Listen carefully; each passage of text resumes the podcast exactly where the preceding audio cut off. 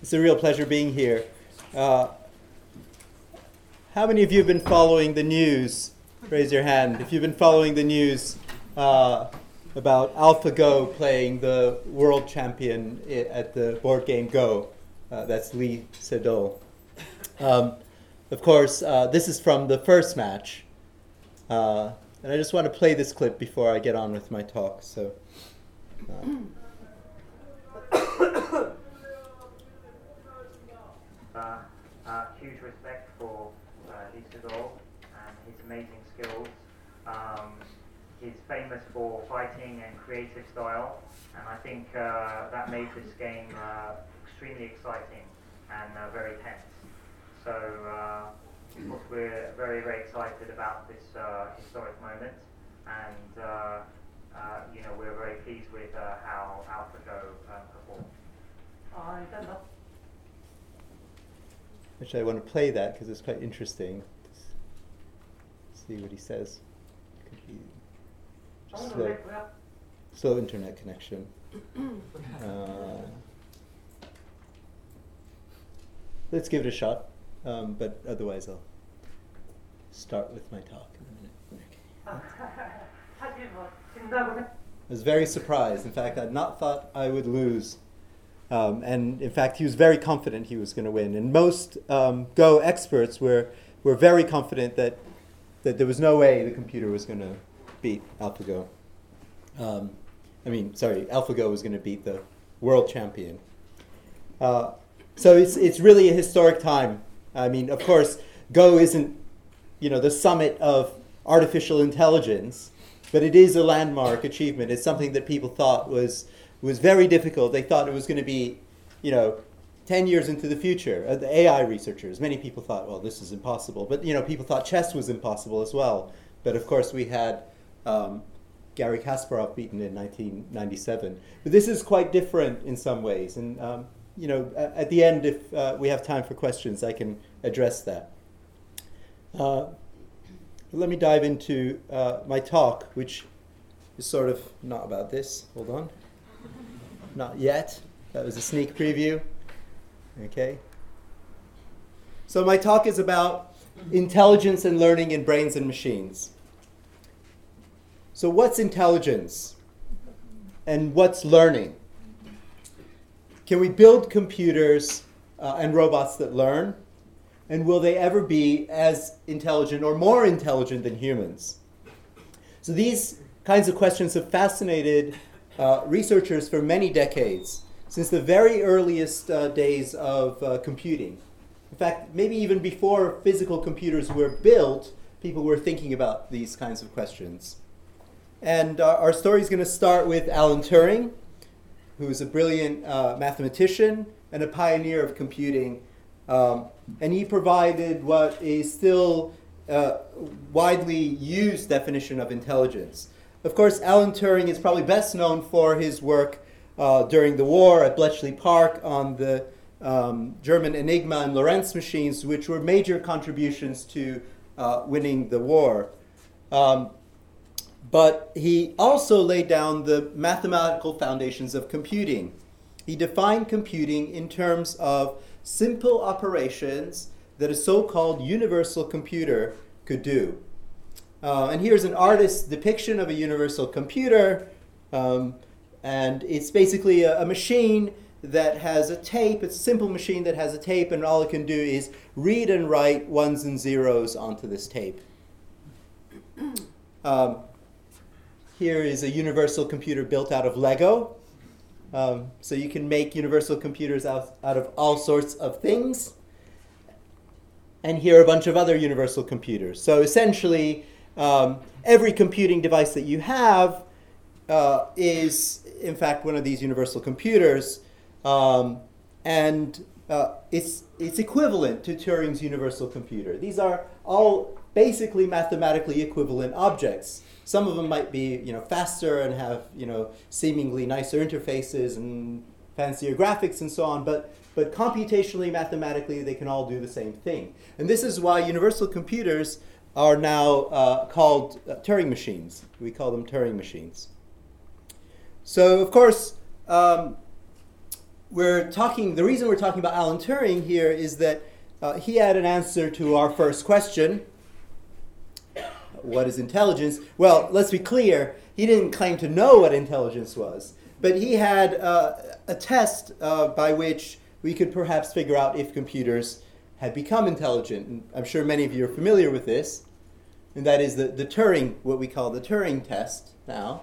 And it consists of um, a computer and a human um, answering questions behind, you know, some barrier uh, from a human. And this is the human judge, and the human judge has to figure out which one is the computer and which one is the human. Um, and uh, if the judge can't tell which is the computer and which is the human based on questions asked, then uh, you would say that the computer has passed the Turing test. Um, you could say the judge has failed the Turing test, maybe, but um, it's just, it's successfully fooled humans into uh, thinking that it's a human. Um, it's a little bit like this uh, New Yorker cartoon where a dog is telling a, another dog, on the internet, nobody knows you're a dog, right? So you know the dogs can the dogs can fool people. Then they pass the uh, the human test as well. Okay, of course, answering questions um, isn't all there is to intelligence, uh, to human intelligence. We interact with the world through our senses. Uh, we uh, learn to manipulate objects. We do all sorts of crazy acrobatics and sports and achieve amazing feats of intelligent behavior that no robot or computer uh, can do yet. Um, so, so what is intelligence? Um, Turing really launched this sort of uh, thinking about artificial intelligence along with some other people. Oh, what's that? Oh, sorry. That's probably the audio. Okay, that's uh, that's the internet catching up with this lecture. So we may be about to crack artificial intelligence, but we haven't cracked bandwidth uh, in the lecture rooms here. Okay, so uh, so Turing tests, um, uh, you know, made made it's a, it's an interesting concept for thinking about intelligence um, and for evaluating progress. But what are we up against? What I mean, we A I researchers, what are we up against when we think about intelligence? Well, we're up against this thing, right? So if we, if we want to build a, a computer machine as intelligent as a human brain, um, we have to understand a little bit about how intelligent is the human brain. And let's think about some numbers. Um, the human brain has about one hundred billion uh, neurons in it. Um, and each neuron has one thousand to ten thousand connections with other neurons. And they're organized in incredibly complicated wiring diagrams. So this is a wiring, a recent wiring diagram of the visual system where, you know, the retina is down here and you have lots of different levels of processing going on, doing all sorts of things. This is our understanding of what's happening in, in the human brain. And now this sounds... Um, very complex, right? It, it sounds like, you know, we're never going to get there if, if, if it's such a complicated system. Um, but, of course, a machine as intelligent as a human uh, does not have to be built out of the same uh, components. It doesn't have to be built in the same way as a human brain is built.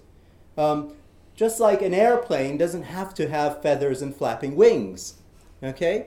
So, um, what we're trying to uh, think about is, if we want to build a machine with capabilities like a human brain, well, what, what is the function of the human brain? What are we trying to emulate in terms of the function of the human brain? There are clearly many designs um, for achieving the same function. So let's think about that question. So what is the function of the human brain? So any thoughts out there on this? Pattern matching. Pattern matching, that's interesting, yeah. There, there are no wrong answers. Well, there might be some wrong answers. But, yeah. Interpreting data. Interpreting data. That's another good answer. Making connections. Making connections. Yeah. Solving keeping yourself alive. Solving problems. Uh, what was that? Keeping itself alive. Ma- keeping itself alive. That's another good one. I think these are all great answers. Um, I'm going to offer a, an answer which is not um, mutually exclusive with all these things. But it's sort of a, a nerdy way of thinking about what a brain does. Okay? And it's a, it's a way of thinking about what the brain does that we can quantify. So I hope you'll find this interesting. So, um, so one of the ways of thinking about the brain is as an information processing organ. It's an organ that processes information, and of course it controls actions and so on with that information. Um, so it takes information from the senses, changes its state uh, by laying down memories and so on, and produces actions that control the body, um, like, for example, speech and, you know, moving your arms around and things like that. So now I've used the word information, and I want us to be precise about the meaning of this word. So what is information? Well, information is the reduction of uncertainty. And uncertainty is measured in bits. One bit corresponds to the answer to a yes or no question, which has equal probabilities between yes and no. So uh, one bit of information is the reduction in uncertainty from uh, a yes-no question with equal chances to uh, you know, certain knowledge about that. So if the brain is an information processing system, how much information does it process and store? And that seems a sensible question to ask. In other words, how much information is there in the brain about the outside world? Any guesses? We're going to do a calculation. Okay. But you might think, you might think, wow, it's got one hundred billion neurons, you know? And so there are many different configurations. It must be vast. Or you could even think, well, think about each neuron. Each neuron has, you know, it's a complicated thing. Neurons are not very simple. They have ion channels and different chemicals involved and neurotransmitters and different concentrations. You can drill down to the level of molecules and try to think of all the configurations of all of that. But actually, that's not the right way of thinking about this. There are only two ways information can get into the brain, from our genes and from our senses. If we think of the brain and the outside world, how can information, doesn't matter how complicated it is on the inside, how can information get into the brain? Well, um, it can come in through our genes. So the human genome, or D N A, is a sequence of three billion base pairs. Each base pair um, It has, uh, you know, can be one of four nucleotides, and so it's one of four choices. There are three billion of them. Um, four choices at most is two bits, okay, by our definition of information. Three billion times two is six billion bits. Six billion bits is less than one gigabyte, okay? So our, bra- our D N A is about a U S B stick. It's a, it's not even a very powerful U S B stick. It's a U S B stick from a bunch of years ago. So all genomics is great and all that, but let's get serious. And that's a gross overestimate of the D N A's variability, because it's not that we're all randomly varying. You know, we'd all be we'd all be extinct and dead if we were all randomly varying at every position in our genome. There are only, out of the three billion positions, I think there might be only three million uh, at most where there is actually considerable variability between people. So that's an upper bound. Okay, so it can't come in, not a lot can come in from our genes, uh, so it's got to come in from our senses. And the lion's share, um, well, do, it does come from our senses, uh, mostly from vision and audition. We're not very olfactory animals, you know, compared to rats, let's say. So mostly vision and audition. But how much? Okay, we can do a little uh, back-of-the-envelope calculation for that as well. Um, life is like watching a D V D movie. All right, this is going to be my calculation. Uh, we can estimate our sensory experience as uh, watching a D V D movie that lasts our whole life. And a D V D can be compressed into about four hundred megabytes an hour, quite reasonably. Maybe a little bit lossy, but that seems all right. Um, and let's say you're awake for sixteen hours a day, uh, three hundred sixty-five days a year, say for around eighty years. Um, uh, well, that's two hundred thousand gigabytes, which sounds like a lot. It's two hundred terabytes. But in fact, it's actually hard to argue that we're storing everything that comes in through our senses. So you don't remember, you know, every single uh, word of every book that you ever read, or the pattern on the carpet here, or, you know, the color of the jumper of the person who was sitting next to you on the bus seventeen years ago, right? So you don't remember all of that. It's not all being stored. And in fact, um, you know, this this is dubious. I mean, two hundred terabytes is, is probably a gross overestimate.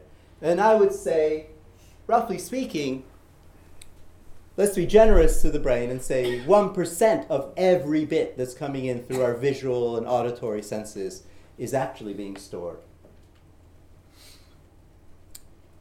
So what would that be? If it was one percent, it would be two terabytes. If we wanted to say it was ten percent, it would be twenty terabytes.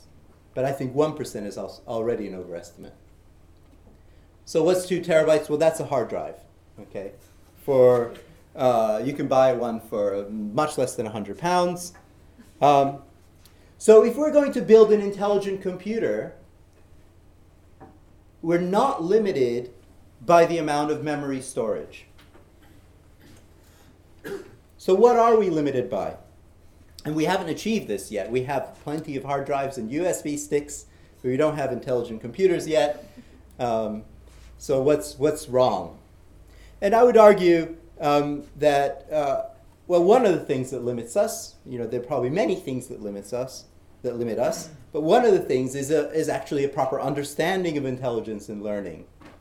And for that, we need theories. And theories are going to help us understand the function of the human brain, and they also help us understand intelligent learning computers. So some of you might wonder, well, what would those theories look like? And, you know, if you ask different kinds of people, neurobiologists and so on, or geneticists, they will all have different ways of expressing their theories. But I'm going to argue that the theories, um, at some level, they might look like this, okay? So they might be expressed in terms of the language of mathematics.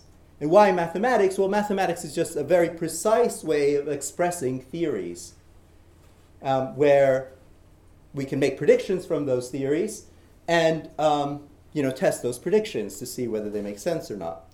And in fact, um, I'm going to uh, focus on two uh, mathematical ideas that have had a profound impact on our theories of both biological and artificial intelligence. So the first one, first idea is due to Um, it's known as Bellman's equation, the first equation, and it's due to Richard Bellman, uh, who is an American engineer. And Bellman's equation tells us how both uh, biological organisms and artificial machines could take actions or make decisions so as to maximize some long-term reward. Okay? So the best way of thinking about Bellman's equation is um, through this very simplified decision-making problem. Okay, consider a, you know, this lab rat, this happy lab rat who's living in a maze and um, is trying to navigate in the maze to uh, get some reward in the form of the cheese. Okay, so this is just a sort of simplification of all decision-making problems. All right, the rat has some state, which is where it is in the maze. It can take some actions, um, moving, say, uh, left, right, forward, or backwards. And um, at every position in the, in the maze, at every state, there's either an immediate reward or no reward at all. Okay? And the goal of the rat to solve this problem is going to be to maximize its long-term reward. And so let's make a distinction between Um, long-term reward and immediate reward. Immediate reward is when the rat is uh, munching on the cheese. Okay, that's the immediate reward. The long-term reward is what it, as it's making a sequence of actions, if it ever gets to the cheese, then it gets some long-term reward. So it's sort of like, you know, you get immediate reward from maybe spending your money on something and you feel good. You might get long-term reward uh, by investing it, watching it, you know, watching the number in the bank or whatever go up, and then spending it later. Okay. And this can be formalized in terms of Bellman's equation. So here is Bellman's equation, and probably most of you don't like looking at things like this. I actually love looking at things like this. They make me very happy. But I'm going to um, basically describe this in words to you, because it's a really important idea. So here is how we can rewrite this equation. It says the value of a state, that is the sort of long-term expected reward that you get from a state, is going to be the immediate reward of that state plus the maximum over actions that um, the agent can take, uh, summing over next states that it could reach by taking those actions. So obviously, if the rat moves forward, it goes forward in the maze. That's the next state that it would reach. The probability of reaching that next state, because you know some worlds are not as deterministic as a maze, like you know you might take an action, but the world might be a bit random, so you might not end up exactly where you thought you would end up. That's why we have the probability of the next state times the value of the next state. So this is an interesting equation. It says that how good a particular state is, this is this value, depends on the immediate reward and some stuff that then depends on the value of the next state. So when we look at this, if the immediate reward is to, for the cheese to be here, the value of the state right next to this cheese is actually quite high. There's no cheese there. There's no immediate reward there. But if the robot takes the best action, that's why we have this maximum here. If the robot takes the best, not robot, sorry, rat. Rat or robot, or robotic rat if you want. Um, takes uh, the best action, then uh, he will get the cheese in one time step. Okay? So when you compute the value of all these states, you see that the value basically follows the path in the maze that most quickly gets you to the reward. And so therefore, the problem of decision making is just compute the value and then follow your, you know, follow you, follow the value with your nose until you get to um, the reward. And by the way, all that AlphaGo stuff, well, this is one of the key equations. Bellman's equations was one of the really key equations that underlie how AlphaGo managed to play Go uh, and uh, beat the world champion, uh, as we know today, four to one in a five-game championship. So the rat in the maze is really a parable for all decision-making, including the kind of decision-making we do. It's not just about robots and rats. It's also about us. So should you buy that flashy car um, or save your money and buy a house later? That's a decision problem. You know, should you mow the lawn or relax and read the Sunday paper? Um, should you eat this mushroom that you found in the forest, right? All these questions are questions of, you know, uh, decisions, rewards, long-term values. And just think about it, if we if we just had, you know, if we could enumerate all the states in our own lives, and we had a big enough computer, and we knew our reward function in life, and we had a big enough computer to solve that problem for us, to solve Bellman's equations, then we would know how to live uh, as happily as possible, given our circumstances. Okay? So it's kind of an interesting, profound equation. Um, it helps us understand human decision-making, uh, animal decision-making. This is used in, in psychology and neuroscience to understand animals. And it also helps us build robots that can make intelligent, autonomous decisions, or um, you know, uh, game-playing algorithms that play Go or um, checkers or chess or so on. Okay, so we need this important equation. That's the first equation I want to tell you about. The second equation I want to tell you about is due to um, Reverend Thomas Bayes. Um, so Bayes was an eighteenth century uh, English nonconformist minister who had a keen interest in mathematics, and um, his greatest work was published posthumously um, in seventeen sixty-four and read before the Royal Society. And in this, he he, he studied sort of um, basics of, of probability theory. And everybody always, by the way, everybody always shows this image of, uh, of Thomas Bayes. Um, but then somebody uh, who knows about how nonconformist ministers used to dress in the seventeen hundreds pointed out that this could not possibly be Thomas Bayes. So we all show this image, and we all say Thomas Bayes when we show this image, but this poor chap is probably not Thomas Bayes. Um, but there you have it. Um, so what's Bayes' equation? So Bayes' equation, or Bayes' rule, it looks like this. Again, I like looking at things like this, but you might not. So I'm going to rewrite it for you um, in a more palatable form. So it lays down the basics of modern probability and statistics. And this is the way I'm going to write it down. So um, Bayes' rule, what it allows us to do is to reason about hypotheses given data. And the way it works is um, that you have the P's mean probabilities, okay? So before you observe the data, you have some probabilities over different hypotheses, and that represents your state of knowledge, your uncertainty about different hypotheses. And then um, for ev- any hypothesis, Um, there's a probability of the data that's observed, and Bayes' rule says you multiply these two and then you normalize by summing over all hypotheses. The same thing as, as above, so these things normalize to one, and from that you get the probability of the hypothesis given the data.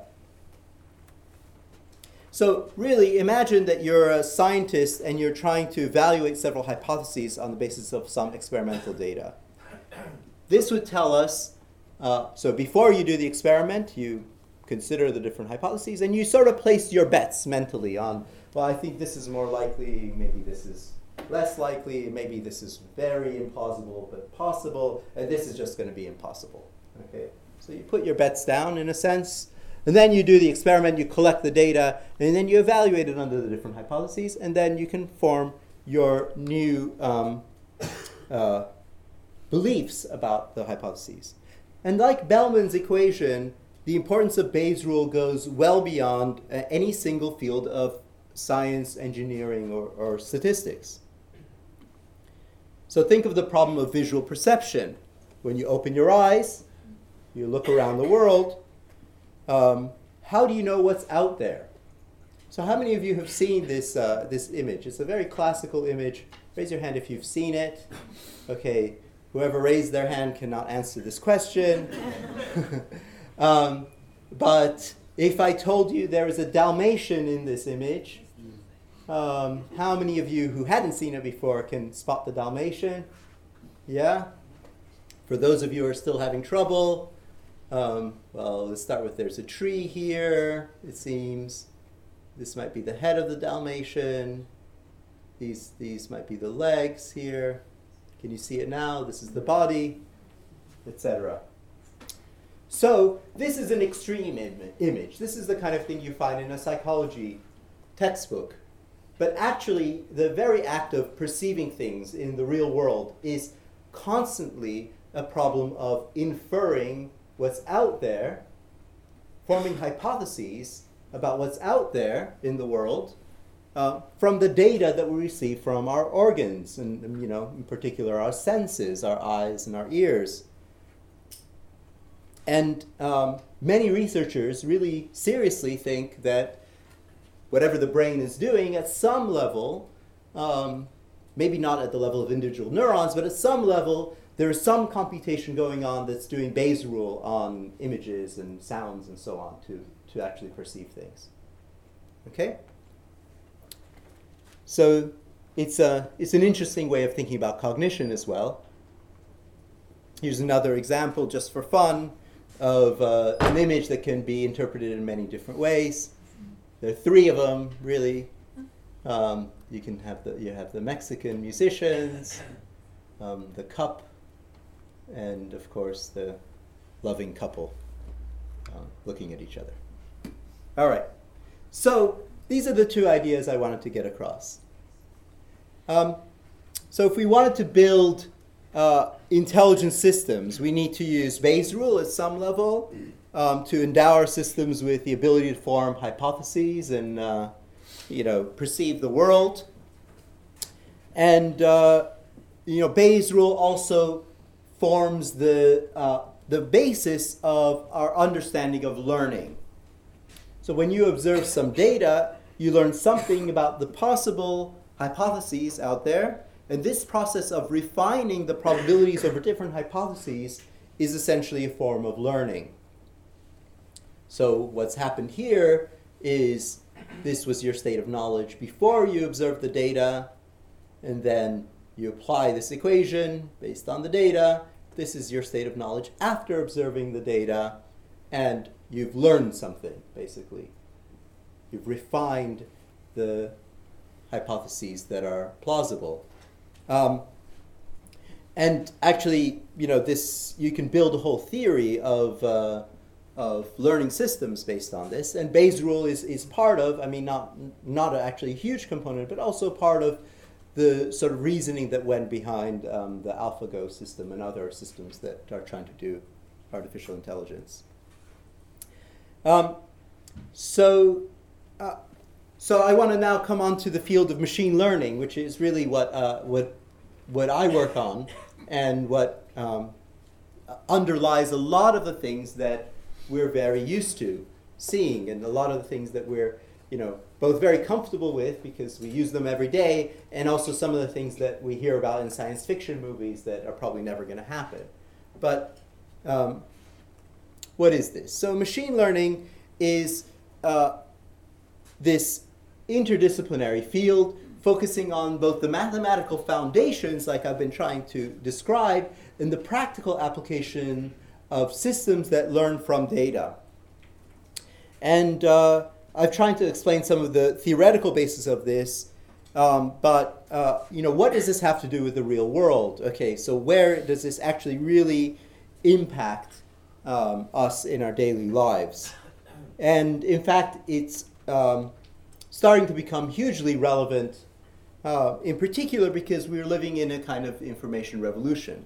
So we're in an era of abundant data, um, and this is everywhere. In society, we have, you know, web, social networks, everything is sort of driven by data, mobile networks, even governments are releasing lots of data.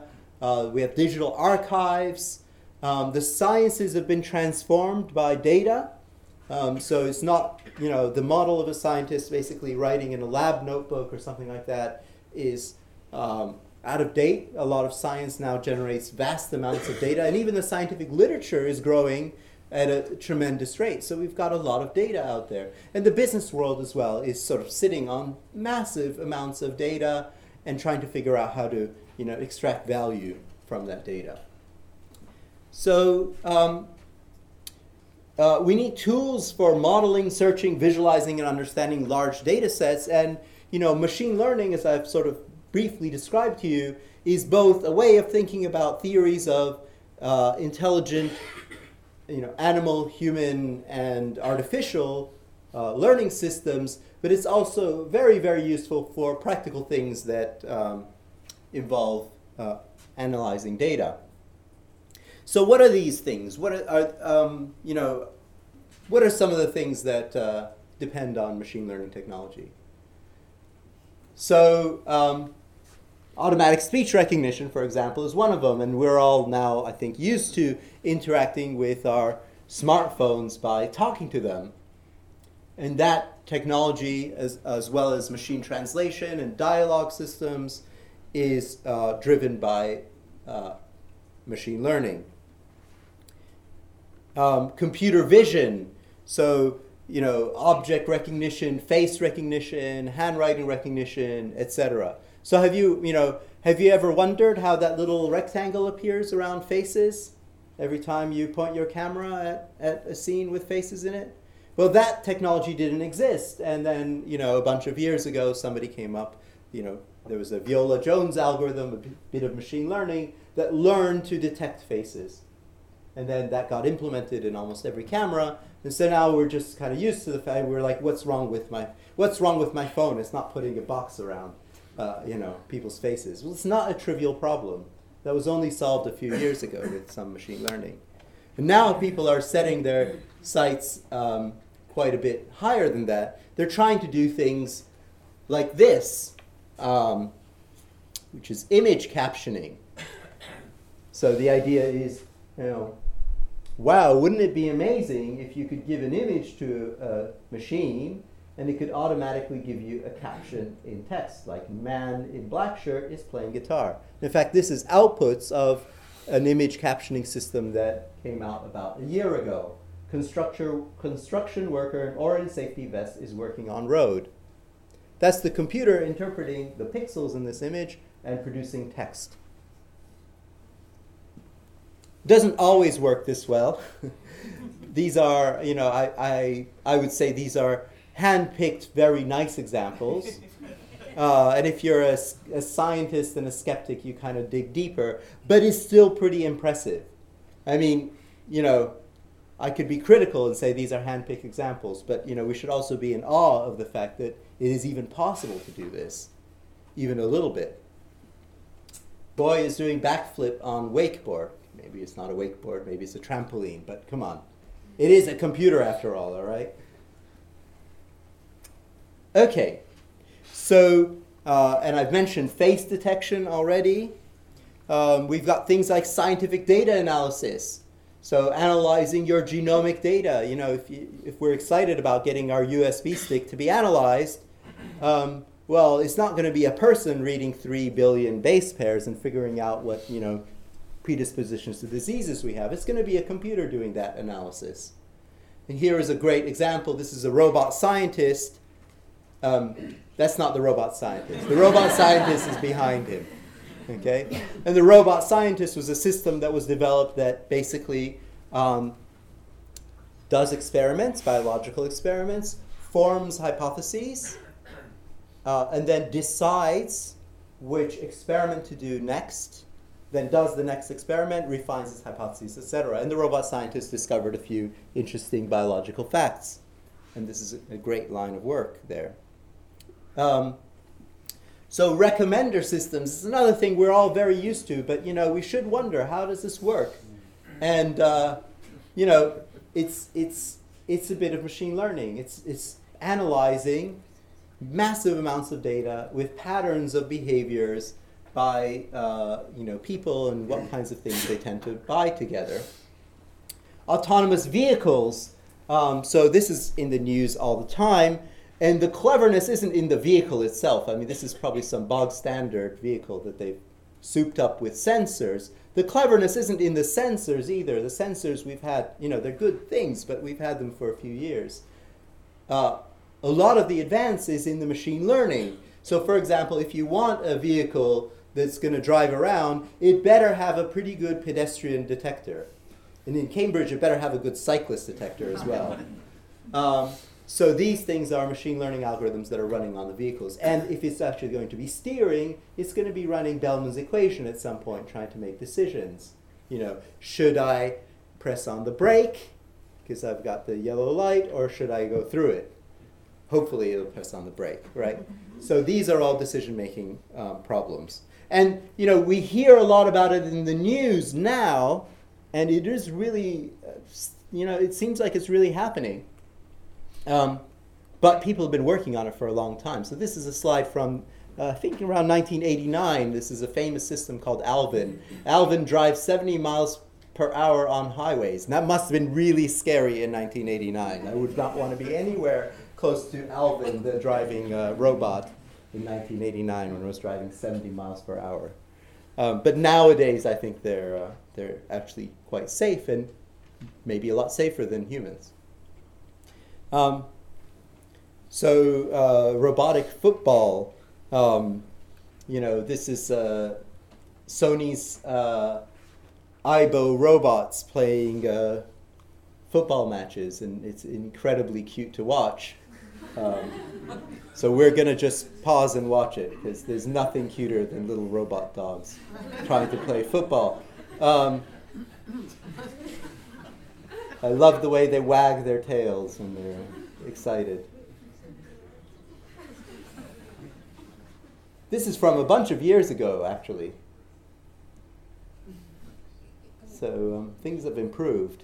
This is completely autonomous. Obviously, there's no person with a joystick or anything. They're, these robots are looking around and trying to decide what to do. Yay! What happened there? Yay! Um, and this is uh, work by my colleague, uh, Carl Rasmussen, um, here in engineering. And uh, it might not look that impressive, but let me explain what this is actually doing. It's learning to balance a pole. And he's got a demo, um, which he's building now, where the robot is learning to ride a unicycle, which is a lot harder than this. This was from a few years ago. But the interesting thing is that what you're watching is the sum total of the computer's experience with this. So it's basically going to, uh, it doesn't know anything about poles. You don't plug in the equations. It just sort of senses things. Uh, it senses the kind of angle and so on, and it knows that what it wants is sort of reward, its immediate reward. This is using Bellman's equation and Bayes' rule, both very much together. There's uncertainty about this world. It's trying things out so it can learn about, you know, uh, its actions moving left and right and whether it's going to manage to balance or not. And this is the sum total of its experience. It's sort of trying to learn. And um, it's uh, it's very different than robots that are programmed in factories these days, where there is really no learning going on. And we could apply this to any system, systems that really are uh, quite um, messy, where we don't have a lot of sensors, and the sensors are noisy. So it's looking like it's sort of getting there. Um, come on, let's see if you can do it.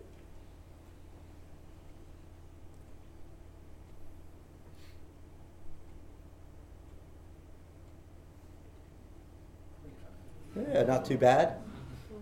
And basically, it falls over after two and a half seconds because each trial is just two and a half seconds long. So it managed to balance for a little bit there. Okay.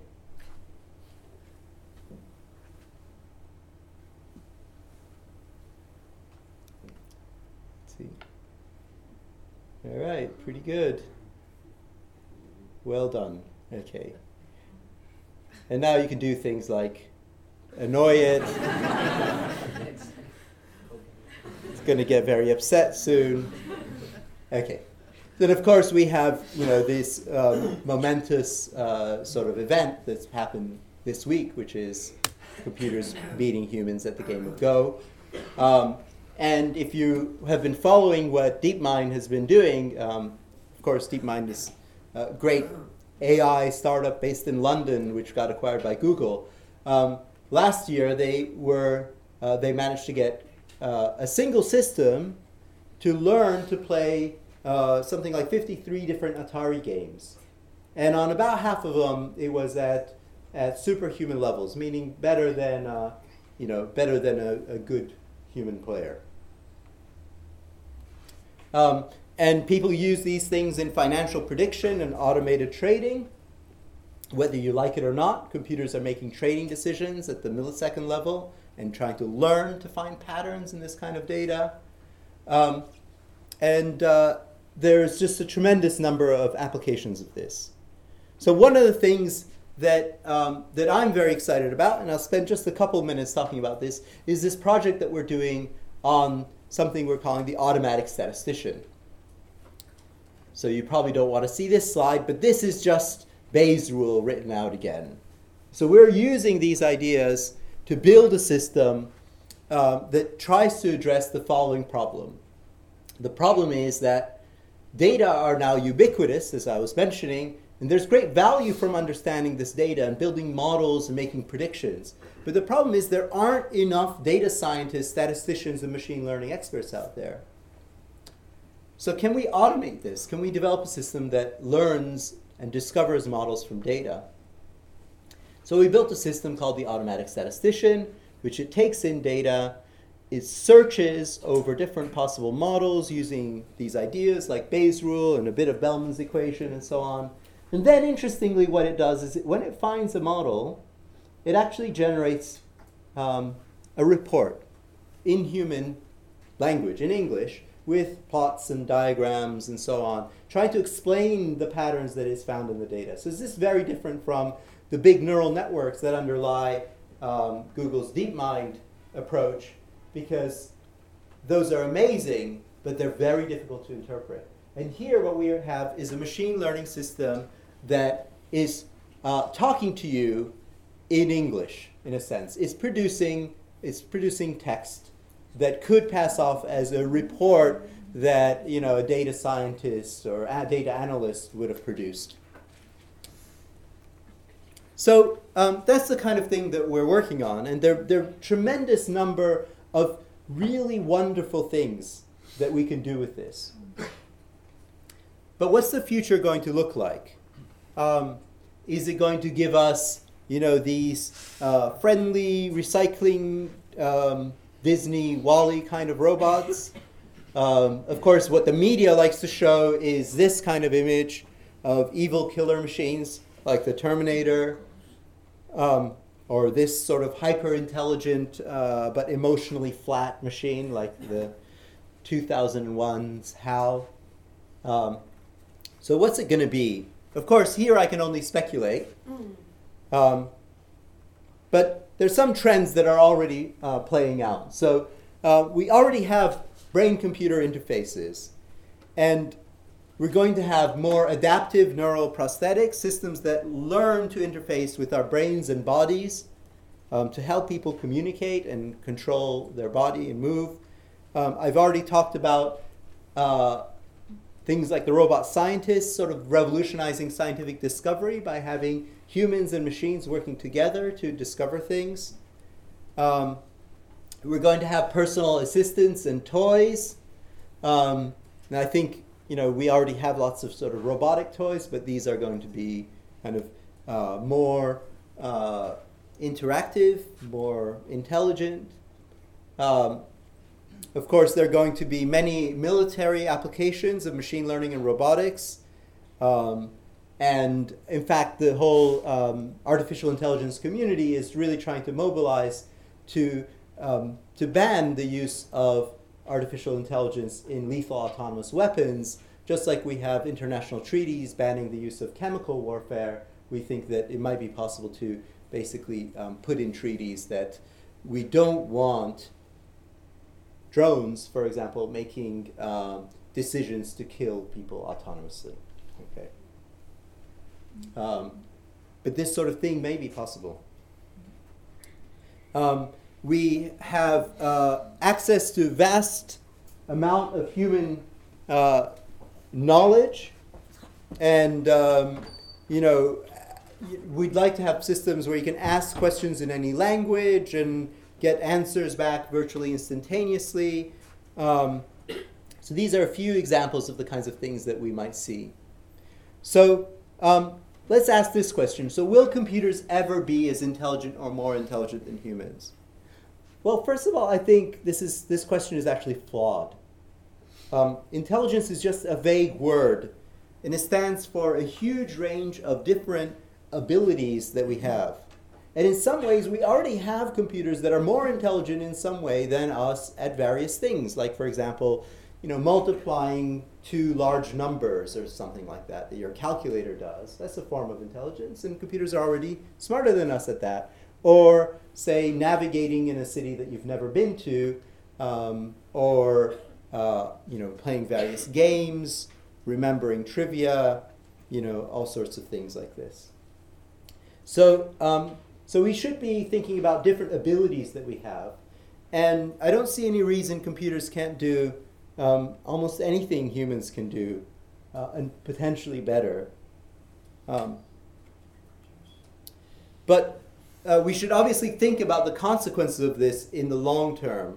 But I think in the near term, the vast amounts of data that we have and the power of intelligent machines um, really provides us with lots of tremendous opportunities for bringing a lot of great benefits to society. And that's what we should be working on and thinking about. So, thank you.